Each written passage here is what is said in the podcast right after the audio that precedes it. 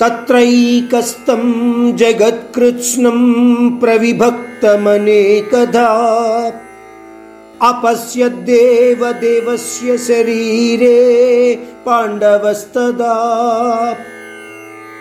पहली बार लौकिक रूप देखकर अर्जुन में अपार आनंद और आश्चर्य हुआ।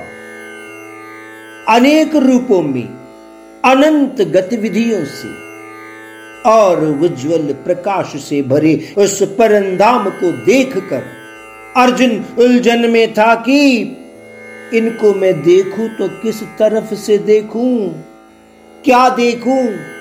लेकिन धीरे धीरे अब दिव्य दृष्टि या मनोनेत्र द्वारा सब कुछ ठीक से देख पा रहा है।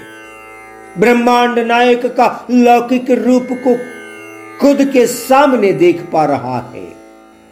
इस लौकिक विश्व रूप में एक बड़ा हिस्सा मानने वाला यह भूमंडल, आकाश समुन्दर जानवर, मानव, पेड़, पौधे, सभी एक छोटा सा हिस्सा जैसा दिखाई दे रही है अर्जुन को। और इस विषय को अर्जुन पहचान भी रहा है।